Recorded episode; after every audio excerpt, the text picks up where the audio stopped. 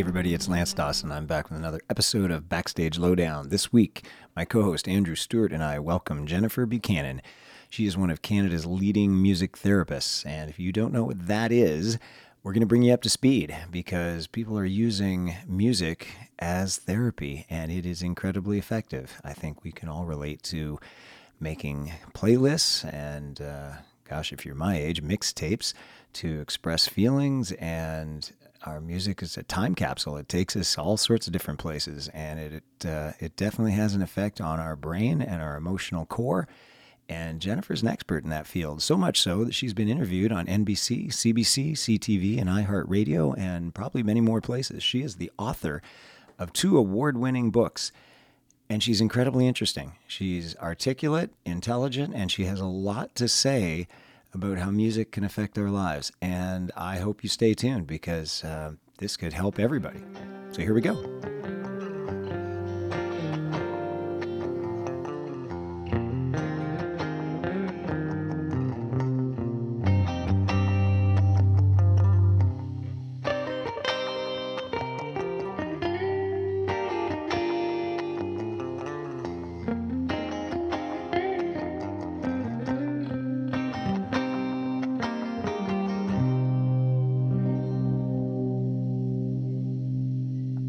She Jennifer. is. Hey, what's going on? We're just talking about Kelowna, BC. Oh, There we go.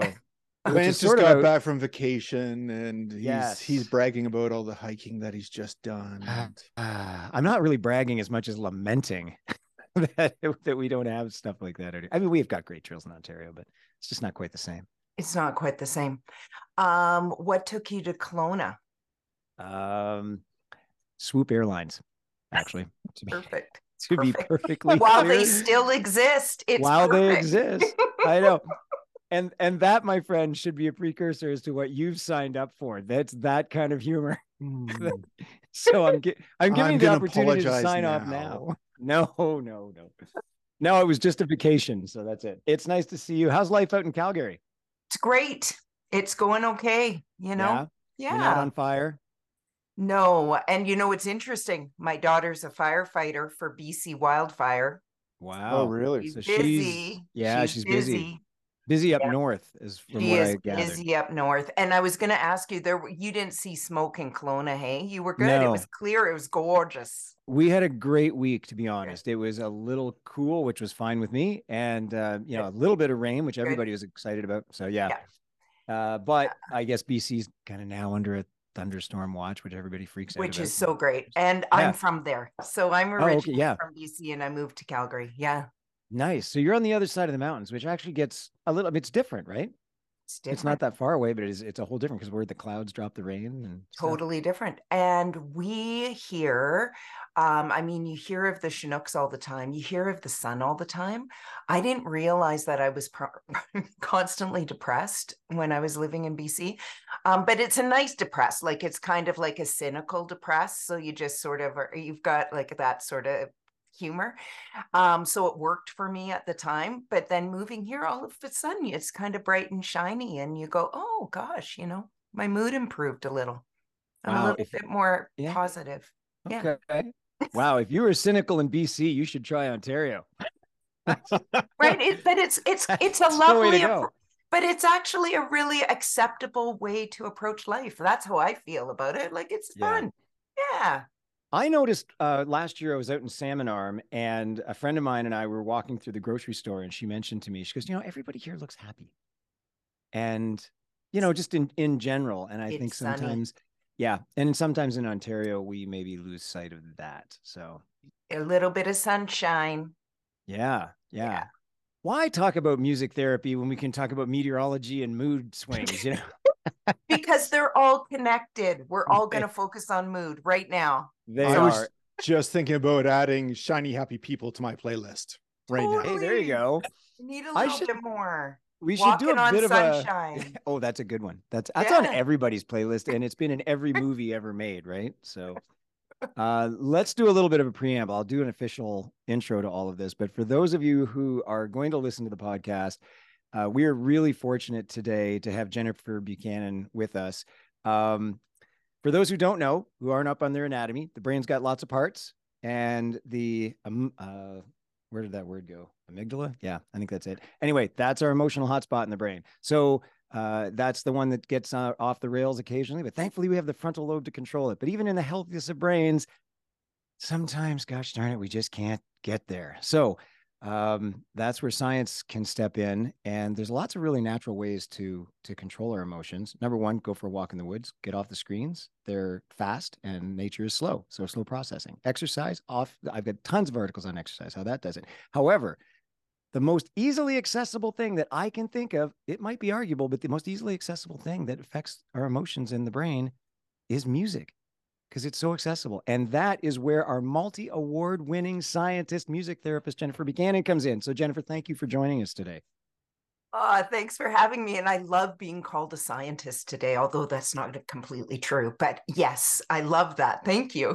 you you you access science and you utilize it in your practice. And so therefore, ergo, Andrew, scientist, oh, ergo, uh, vis-a-vis oh God. Okay, stop me now.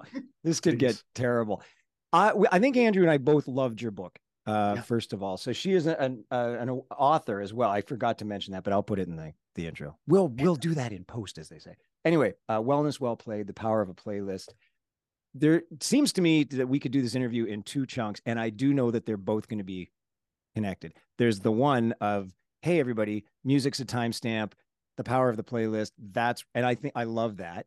And then, of course, what I was alluding to before is the scientific application of what you do in terms of brain injury or, you know, and, and utilizing music therapists. So we'll try to combine those and hopefully we'll come up with something that makes sense to everybody.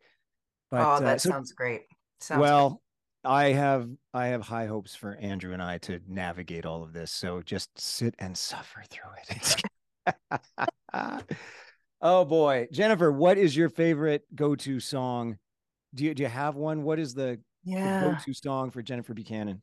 You, oh man, you you started with the hard question. Right? That's right. Well, be, because I know, and, and I know in the book, say, hey, there's multiple applications of these playlists. Yeah. The chill out, the workout, the you know whatever. Yeah, and and I think this is essentially where the book goes to is that under all our unique circumstances, all our uh, under all the different times of day, the different times of our life, depending on whether we're going through like a significant challenge or a real celebratory time. I mean, we're drawn to music in different ways. Um, you know, I can remember throughout uh, the last few years, um, I would sit here occasionally and just go, Ooh, child, things are gonna get easier. And I just started singing that song and I went, okay, I just needed a little bit of that right now because uh, no one's listening to me. No, no, nobody is um, uh, knowing exactly how I'm feeling. But that song knew exactly how I was feeling. And when I applied it and when I sang it to myself, I felt validated and that something uh, was able to meet me where I was at. And that song did it. Nice. And can you feel, could you feel like feel feel your heart rate or your stress levels just kind of dial it down a bit? Always. And you know, you were just saying on just how efficient music is. Like it can affect us, it can affect all of those biological things we talk about from our heart rate to our blood pressure to um, those feelings, those flutters we get if we're feeling a bit anxious music's incredibly efficient to help alter that. I'm not going to say it fixes absolutely everything, but what I can say for sure is that it creates a little bit of margin so you can go into that frontal lobe you were talking about and make your next best decision. Right. Now that's a really good way of of putting it that it makes things a little bit more palatable. The misery becomes a little bit less. And now you've got a musical background um, beyond obviously being able to sing. I thought Andrew was going to jump in with you, and thank heavens he didn't. Uh, we would have lost have... a lot of listeners. Well, maybe you could have grabbed the third. Just grab the harmony, Andrew. You'll be okay. okay. You'll see. I'll be ready for so, the next one. I know. Jennifer, do you write your own music? Do you like what's your involvement in, in your own music journey there? Yeah, so I am not a singer songwriter. I am a curator of all the great music that has already been created and constantly is being um, created. So I am a, a, my therapeutic style is using what incredible artists are making and seeing how they are applying to the clients that I work with, the people around me, and and going into often the histories and the stories. I mean, that's where I love to live uh, with music. With that said, I make music with my clients in sessions. Uh, music therapy is an opportunity to do musicking, even with people who go, Oh my gosh, I've never made music at all in my life. By the end of a one hour session, they're going, Oh, yeah, I'm a musical being and this is important to me. And so we write songs a lot uh, during music therapy, and we're expressing feelings, and they're often one offs. They're not things that are being recorded, but they're really being applied in that therapeutic way um, that is challenging people's thinking, that's going deeper into exactly what their mood is, that what is causing this. We go back into, you know, all the fun things like trauma. And we right. talk about that through a song. And by getting it out there, it's a unique way to express it, to face it, to lean into it, to feel it. And the therapy part, of course, is at the end of it that something within us has been changed and something for that client has made a difference that they feel they can either release it or at least move with it in a better way and it's such thing that's you know, again i'm always impressed by how you're expressing all of this but uh, it's such a tangible skill of what you're doing without medication without any sort of um, i don't know extra you know variable that, that they have to apply to their own bodies that you know what you're doing to move them through just to get them from a to b. You know because you can't stay in this one spot it's dangerous you'll die it's just terrible. So you have to move you can't be angry or sad or or whatever or devastated. It's those are all valid emotions, right? But you can't stay there. You have to move through them totally to live. And... So, so doing what you do is phenomenal. Oh, well, just through music. So let me let me follow this up with because I'm always amazed. I, I'm a massage therapist by by my day job, and then I fight crime with Andrew at night here.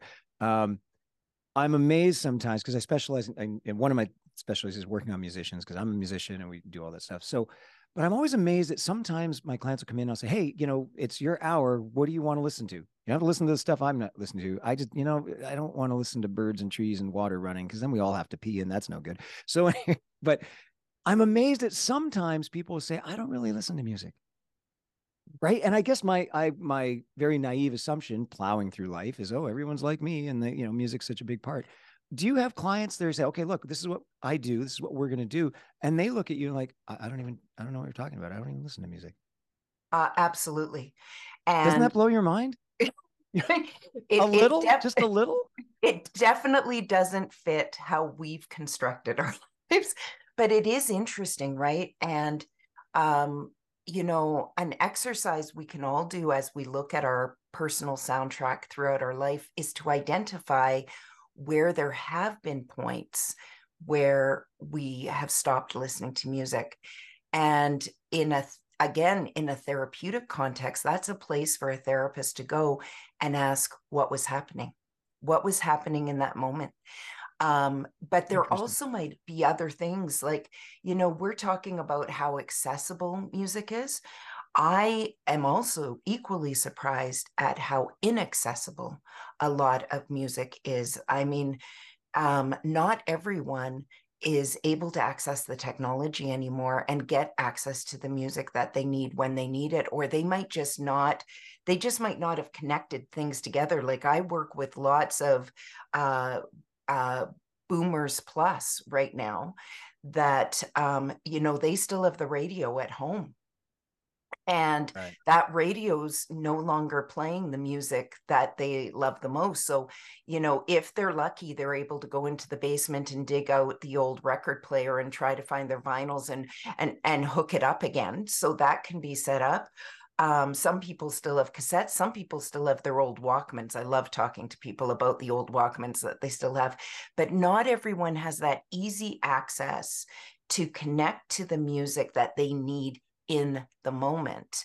And so I frequently am suggesting to all of us who do, who are connecting quite easily to every song we've ever listened to whenever we want to, um, to really, you know, to do a quick audit of all the people in your life that you love um, and just make sure they do, including the kids. Kids should be able to access to music that they like. Often they take over, but you know, you know those sorts of things. Just thinking it through. Right. Yeah. No, that's a good point. But you've also brought up an interesting point as well when you were singing and said, "Look, I don't have the music I need right now, but I'm going to create it in my head. Doesn't have to be pitch perfect, but I can create it." Totally. Do you find people that are so shut down that they can't access even that part of their their personalities of rhythm and beat or what have you? Absolutely. And so you have to start slow. You know, it could just very well being, you know, when I'm meeting people for the first time, um, and in in many of the mental health settings that I have worked and and uh, people are either not wanting to be where they are, both emotionally, but also in the physical environment they now find themselves in, which is, you know, either corrections or in a, a locked unit on a hospital. Um, those people are not, you know, they're they're really frustrated and not wanting to be there often um but also at the same time often recognizing you know i really do want to get better. I want to feel weller. So you start out very simply and and it could just be exactly what you were asking you know where is music in your life right now? And if the answer is it's not then that's where we start.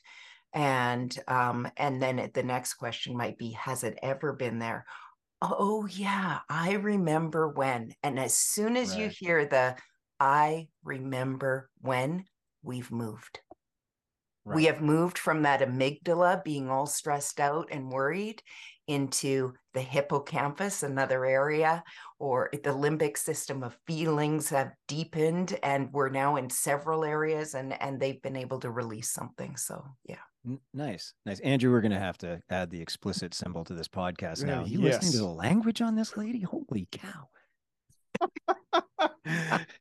we terrible. do hear the occasional F sharp, but uh, oh my goodness, no, she she threw hippocampus out like it was nothing. We, I'll I'll I'll beep that out. Don't worry. I, thanks, I appreciate that. Um, there was a, a bit in your book about uh, well, there's all sorts of, of, of, information about how music's changed, right? We, I mean, gosh, I grew up. My parents had eight tracks, and then it went to CDs and all sorts of crazy stuff. And Napster came in and changed the landscape. When you were talking about kids having access to music, um, we've talked about this before in the podcast. That now everybody seems to, um, my kids included, have headphones or earpods or whatever. And so music used to be a source of discussion in the house where I could hear what my kids are listening to and say, "Oh, that's a cool song. You know, why do you like that?" Or, uh, you know, are, are, you lyrically driven or are you melody driven? That sort of thing. And you brought up some great questions in your book as well. As hey, here's some discussion points you can start to introduce music into your life. It's not that difficult. It just takes a little tweaking of care enough to ask somebody the question kind of thing, right?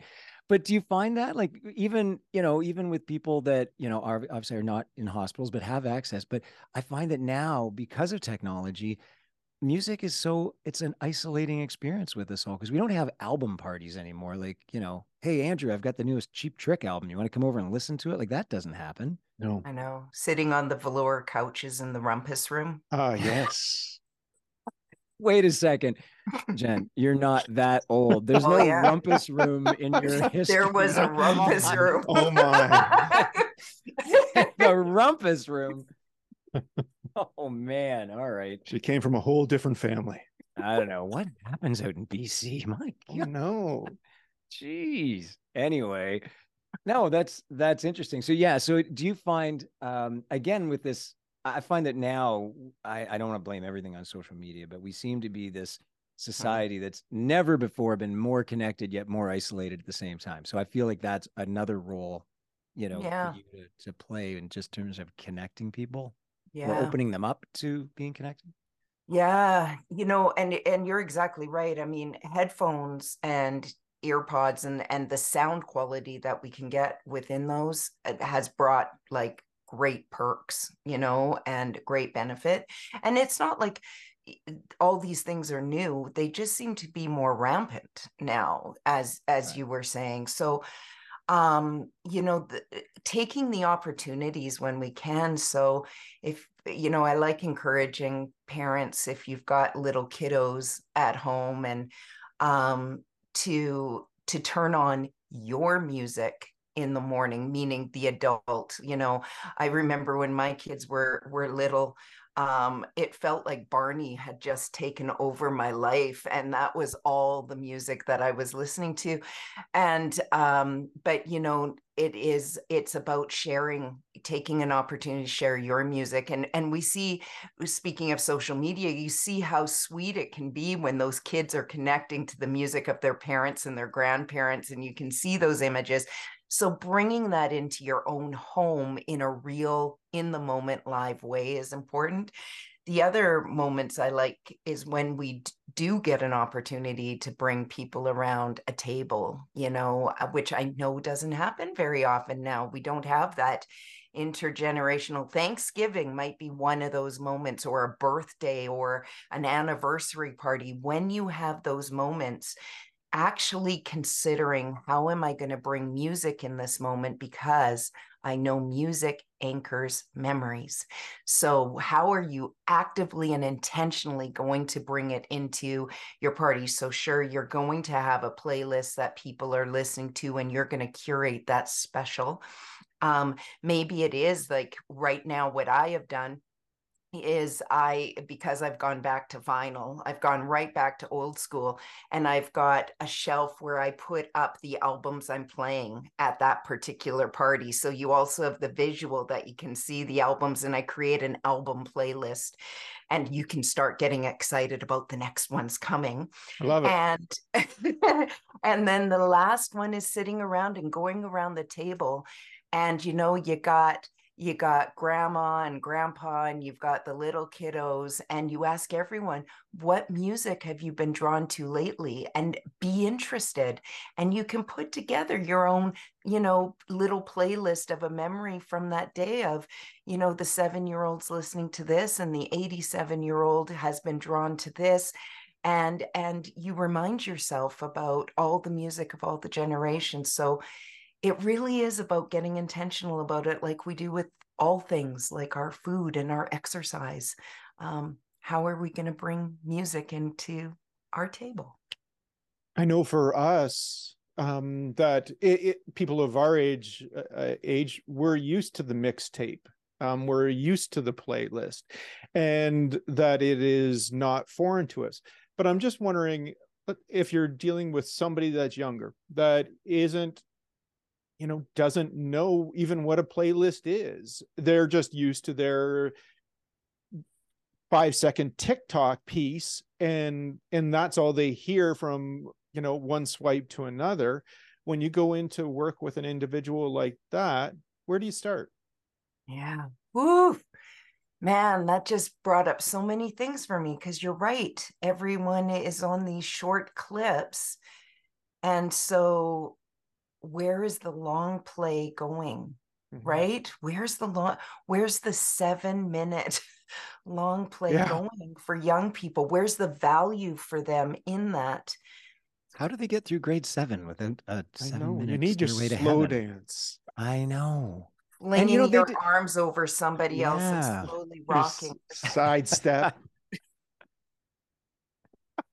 It's attention span go? too that's attention span and that brings up some you know serious questions too because if everybody's training their brains just to have these short clips and the idea of a, a thematic album anymore uh, goes away because i love that suggestion of you know having an album like sometimes pretty like i don't know sort of hipster coffee shops will do that. You'll go in and you'll see an album up front and they'll be playing that vinyl and then you get to go and choose you know the next one or something. I think that's really great. But i i would say like i don't think my boys have ever listen to an entire album. Do you know what I mean? I agree. I do. One, one son's into vinyl. I'll give him that. But oh, you know, good. the B side, I don't know.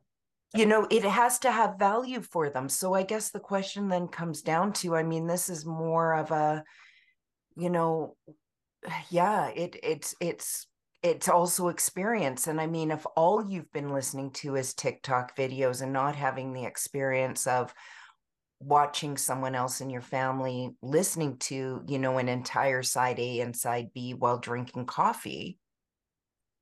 Yeah right? I i question about how we're going to be doing open heart surgery in 20 years because that generally takes five to six hours and if nobody can concentrate for five to six hours we're With little tiktok clips in the background. Yeah i think it's going to be like a six surgeon thing where everybody's like rotating say, Introduce okay, the occasional Peg, dance you're move it. in. Yeah, yeah. Here's what I found. See what you see what you can find in this guy. I don't know. Oh, this this is an interesting conversation, and I'm hearing all sorts of research that can happen just around what we just talked about.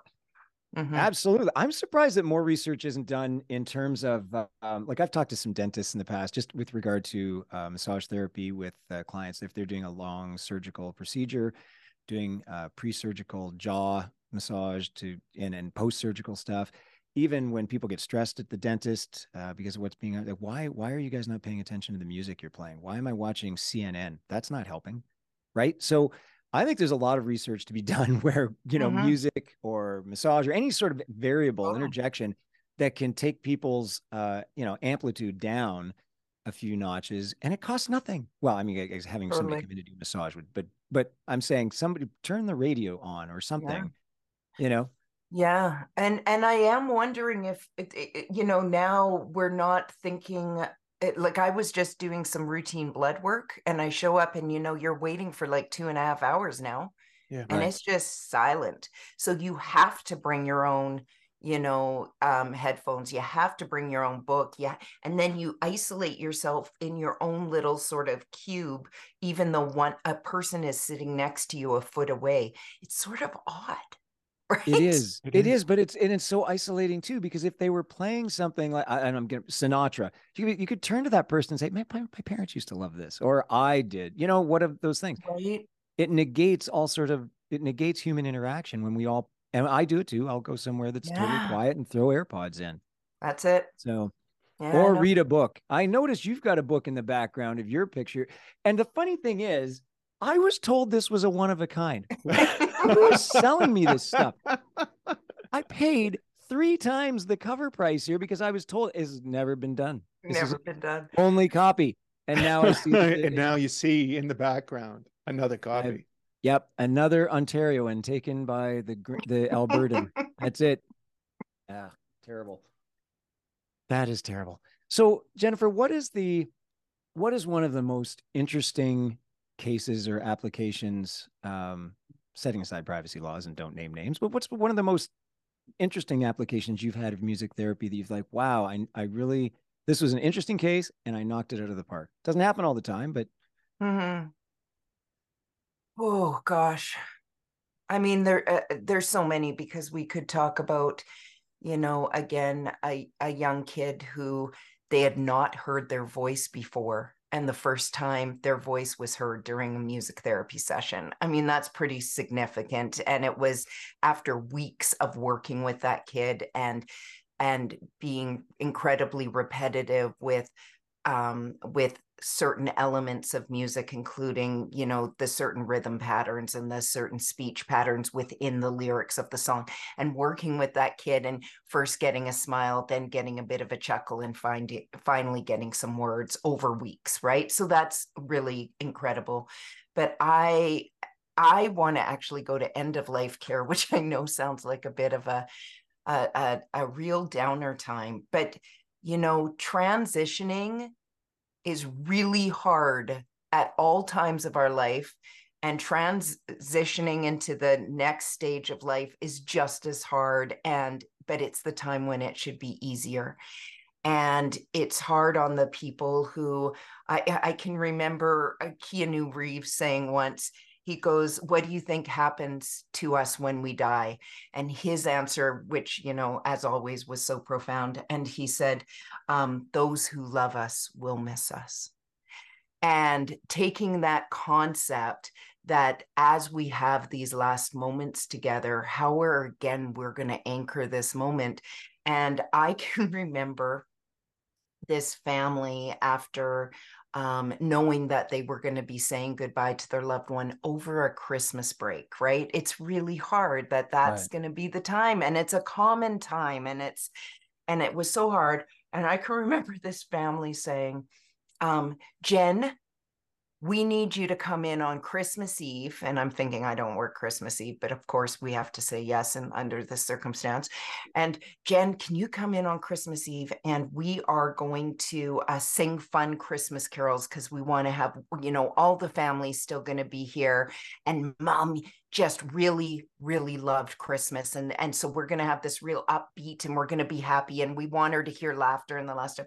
So we came in and i and so the very first song we thought about it the song that's going to make us laugh and smile and hug each other and feel all connected it's going to be really simple it's going to be jingle bells and we're all going to sing along with you and I thought, so great. And you know what happened that we started? I just started, you know, a nice little happy tune in palliative care singing jingle bells.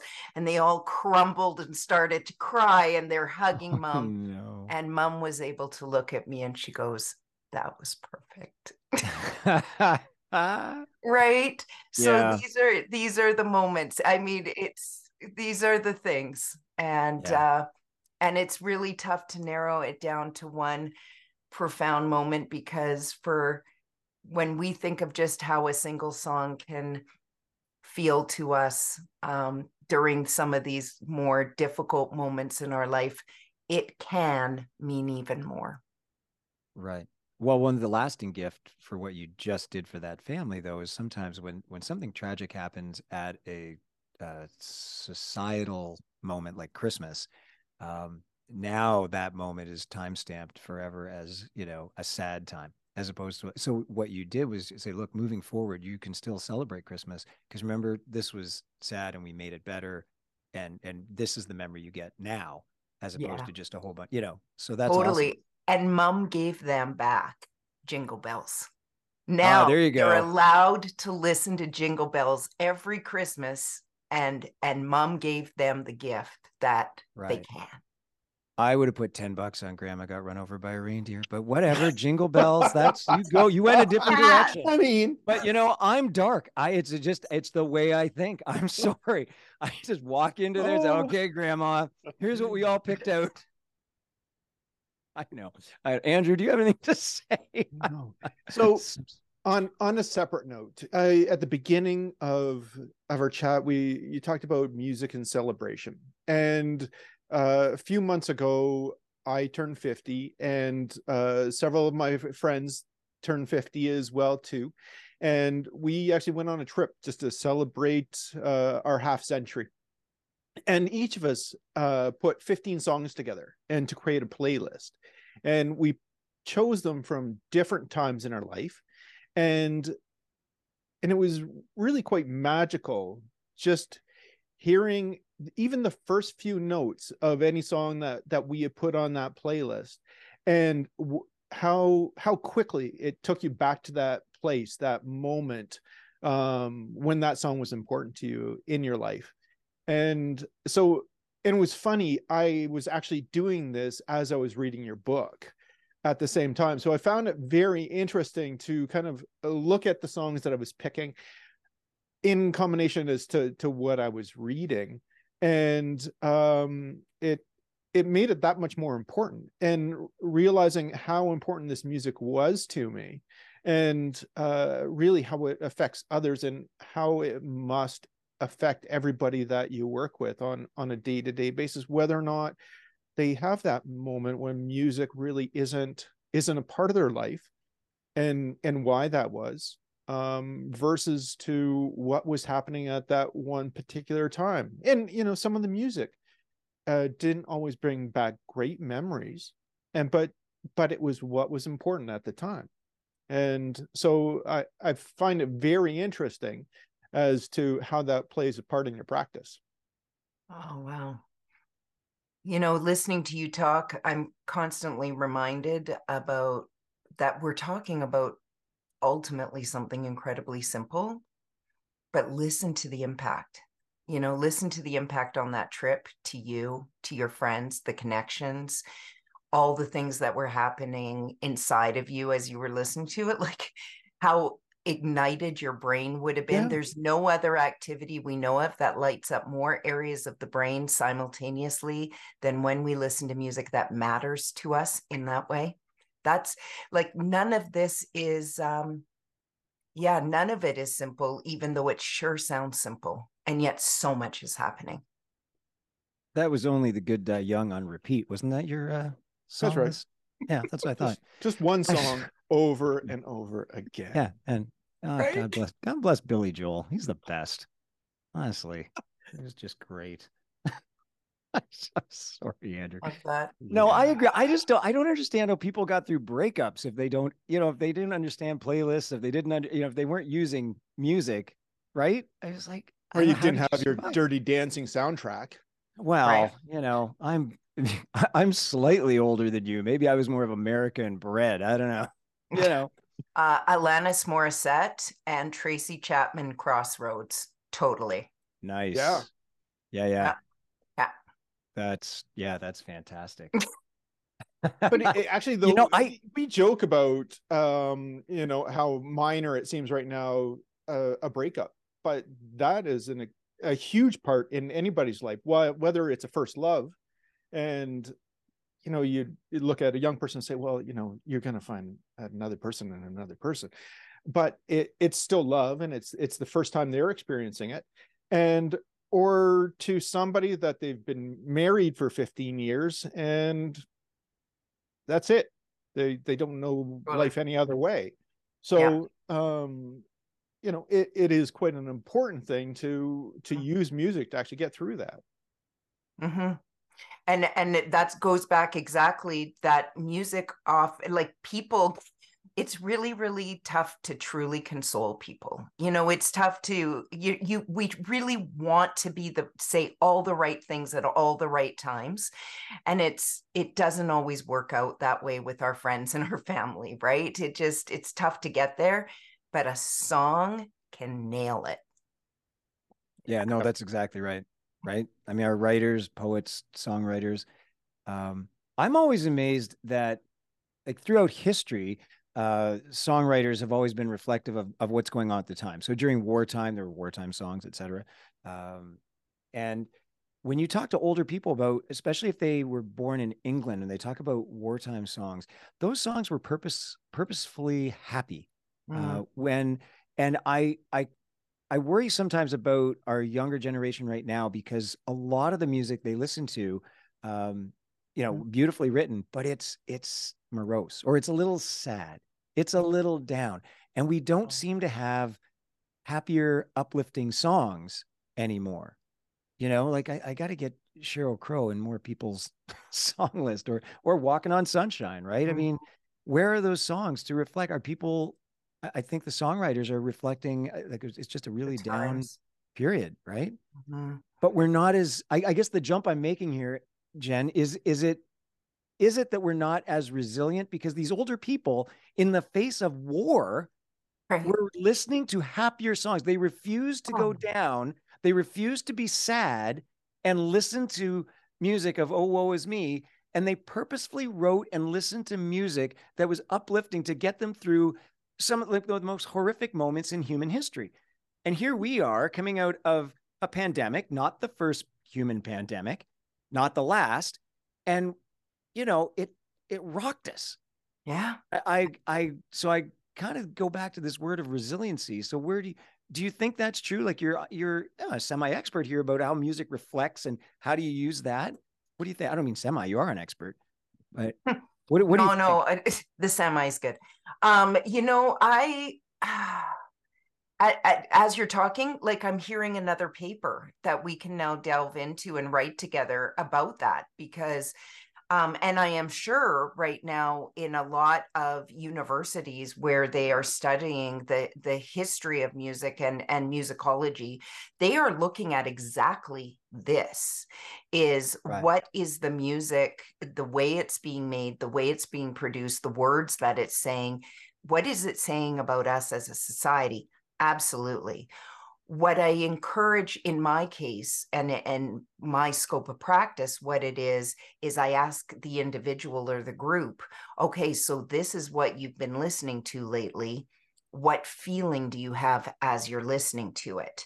And what I'm finding interesting is some of these songs that we're calling you know a little morose like they are right. they just they the the just the the rhythm the vibe of it seems uh, they're saying oh i feel great.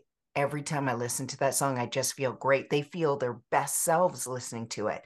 So the question is are are they working at you know are they feeling that high performance optimism that we felt as we listened to Katrina and the Waves? Like, right. are they feeling that? Is it exactly the same thing? Um, but now, yeah, there's something different about the music. So I think there's something to look at in regards to that. And you are right.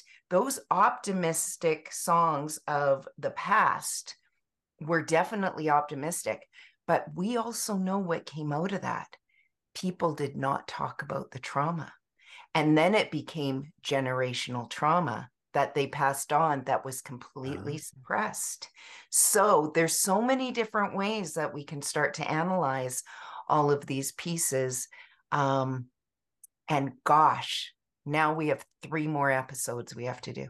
There you go. That's a really good point because I've always stopped there thinking, gosh, they they seem to be more resilient. They chose they chose a path of resiliency or i choose because happiness isn't a right like we we have to choose to be happy right? And so they in my mind is like they chose to be happy. The songwriters said we can't just you know we can't sing sank the bismarck all the time. We have to have some other wartime stories that are uplifting.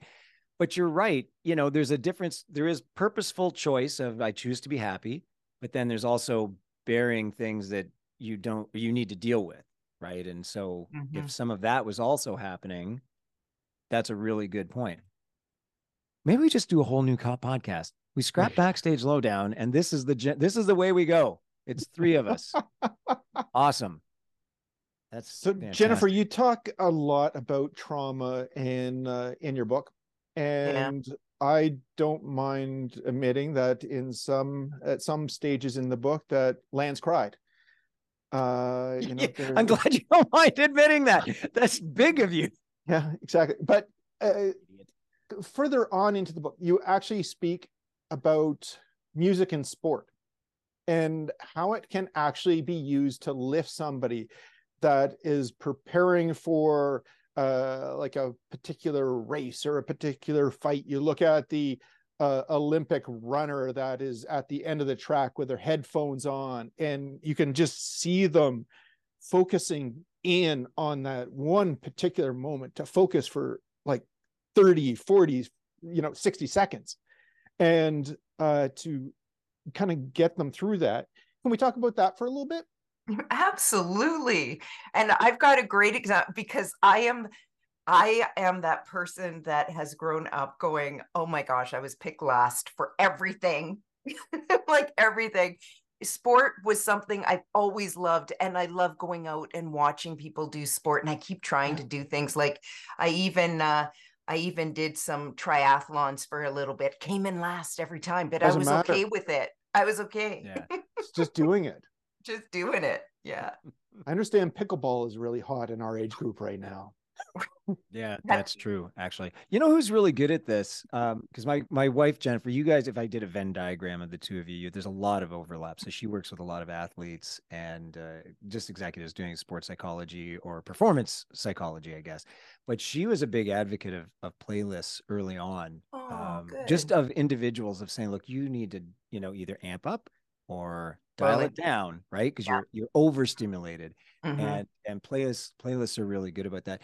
And some sports that was news to them. Um, swimmers, on the other hand, I think have been because they have a ready room before they go out on deck and and dive into the pool. Mm-hmm. They have a mm-hmm. ready room, and nine times out of ten, they're all listening to music. They're whatever mm-hmm. their playlist is, their coach has had them or their sports psychologist has had them dialing this stuff in and uh, so some sports are a little ahead of the curve and then others are like what totally and and i think we got a little distracted by beats per minute like if we could get the beats per minute in the song then we're also going to be able to work at that level but right. if but getting it, it seems that music doesn't always function just with the tempo of the song it's also going to be the bigness and the boldness like um, you know, I, I gave the example that I myself, you know, I was trying to do that 5K race. I was going to be the best 5K racer that I've ever been.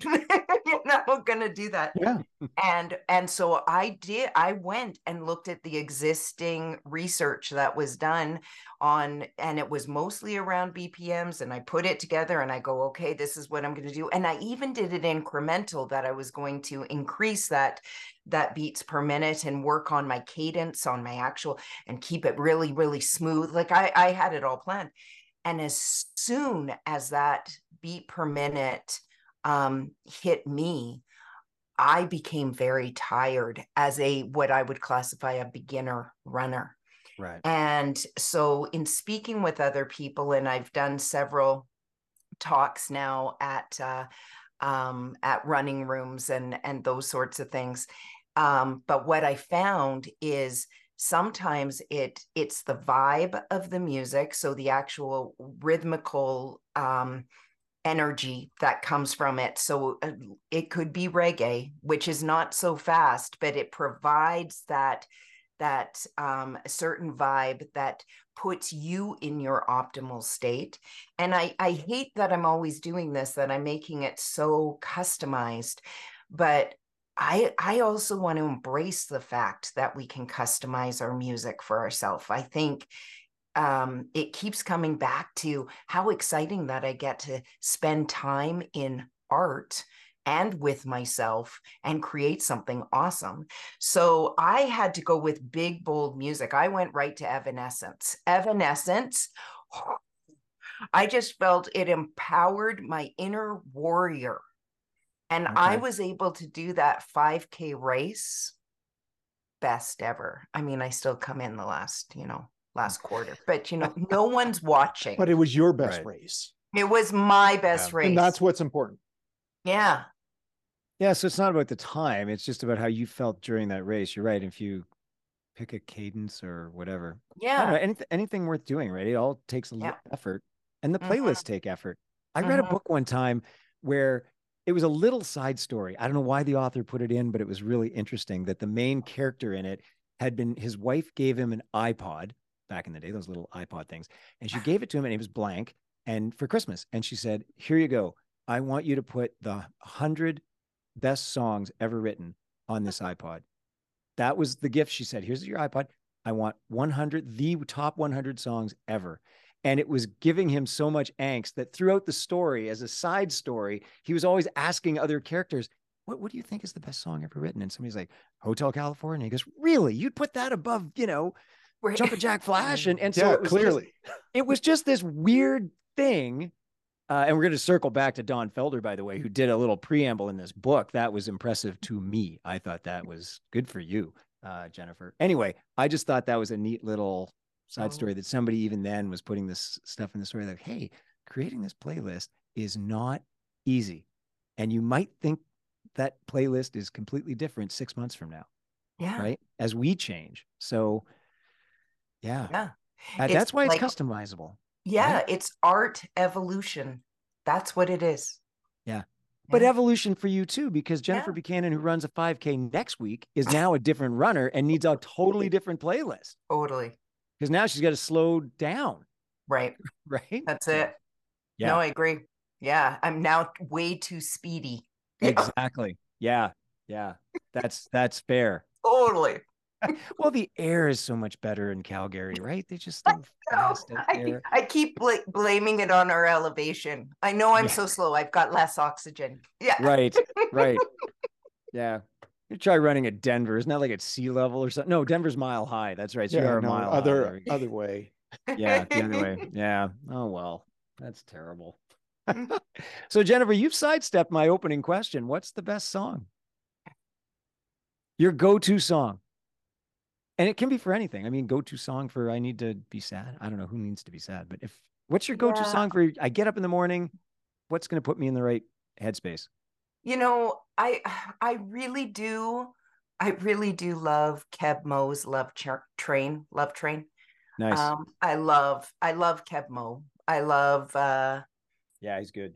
yeah, I, oh man, I can't pick. There really isn't one.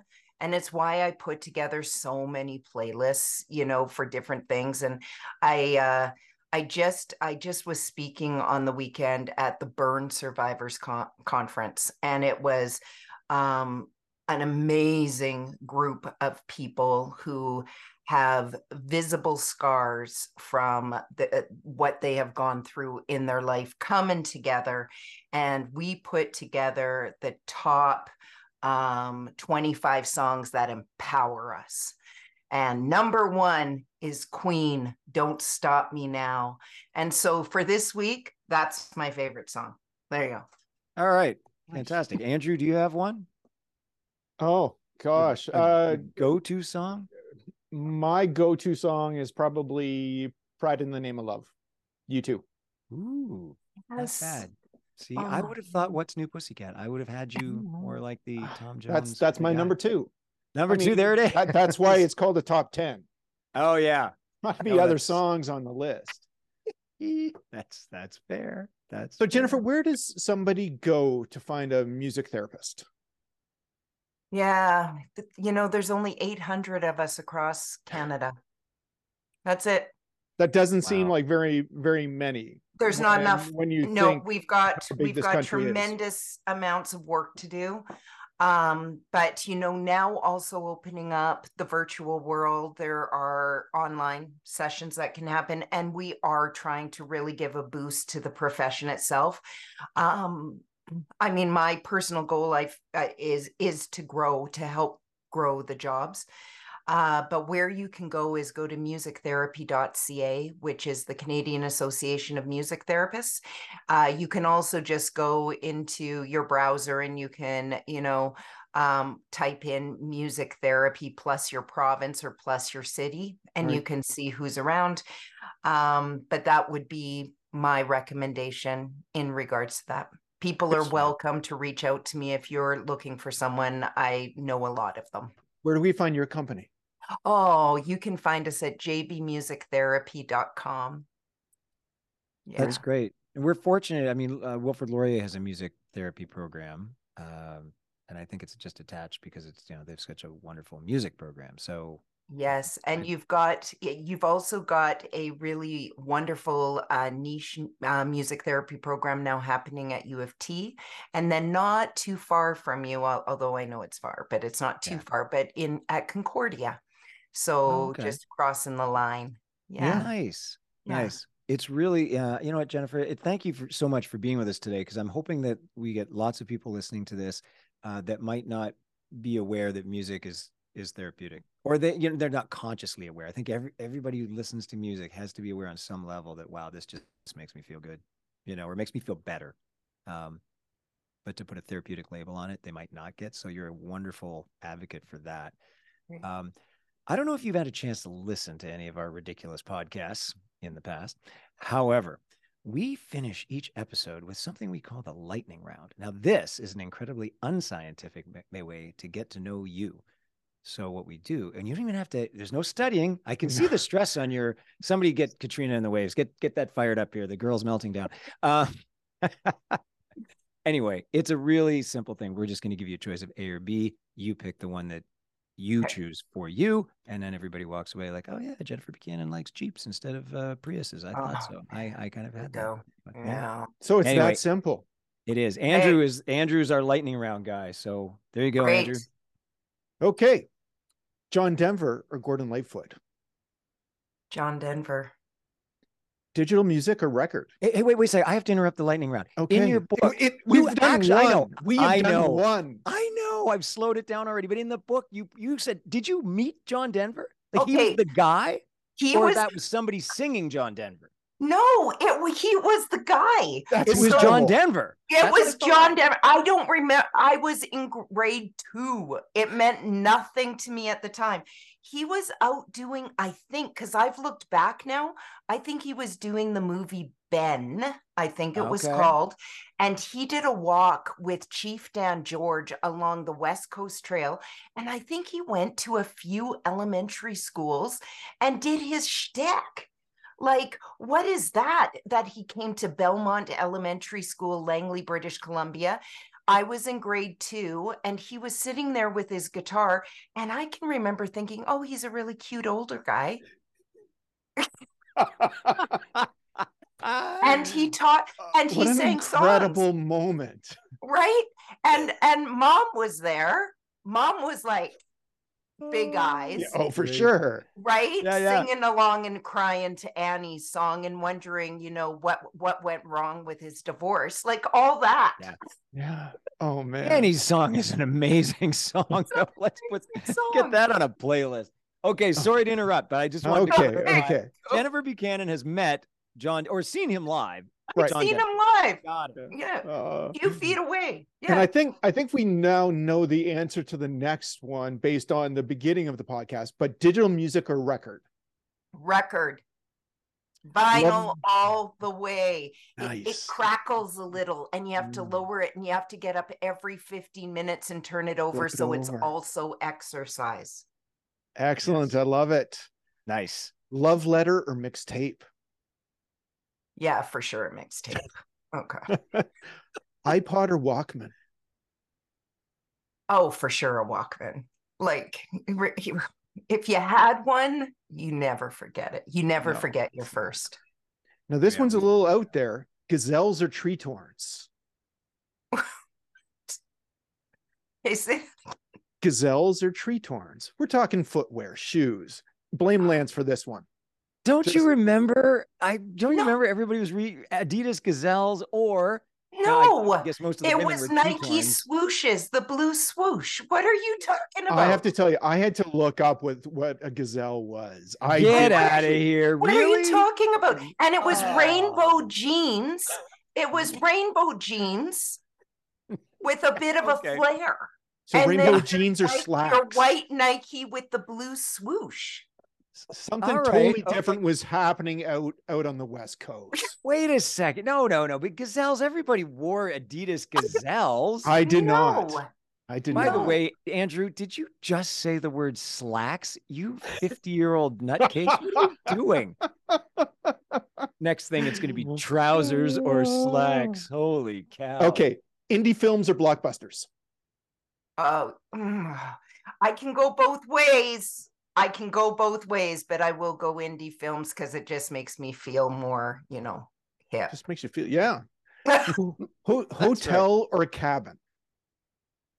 Oh, I'm I'm such oh it's I know I should again say cabin, but it's hotel. uh, That's okay. Only Lance will judge you. but only that. certain co- Yeah. certain ones. Like yeah, yeah. for sure.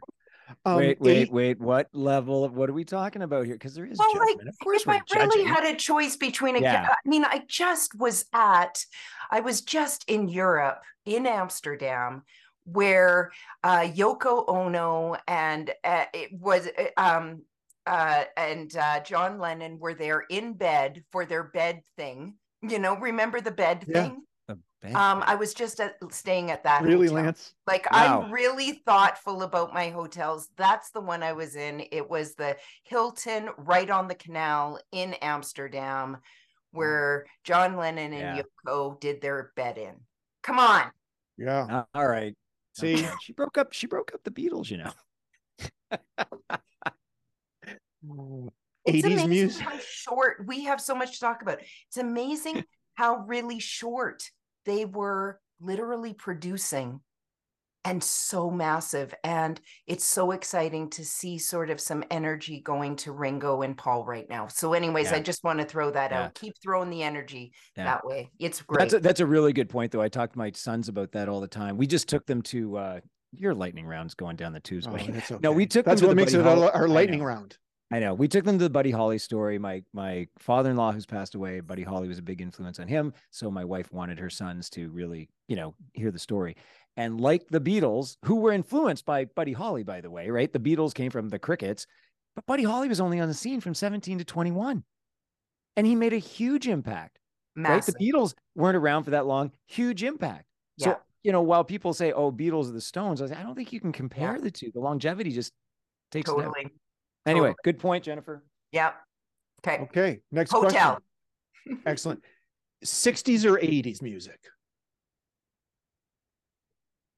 I love how you left out 70s and 90s. There's a reason for that. Um, Hey, the 70s were good. What are you talking I about?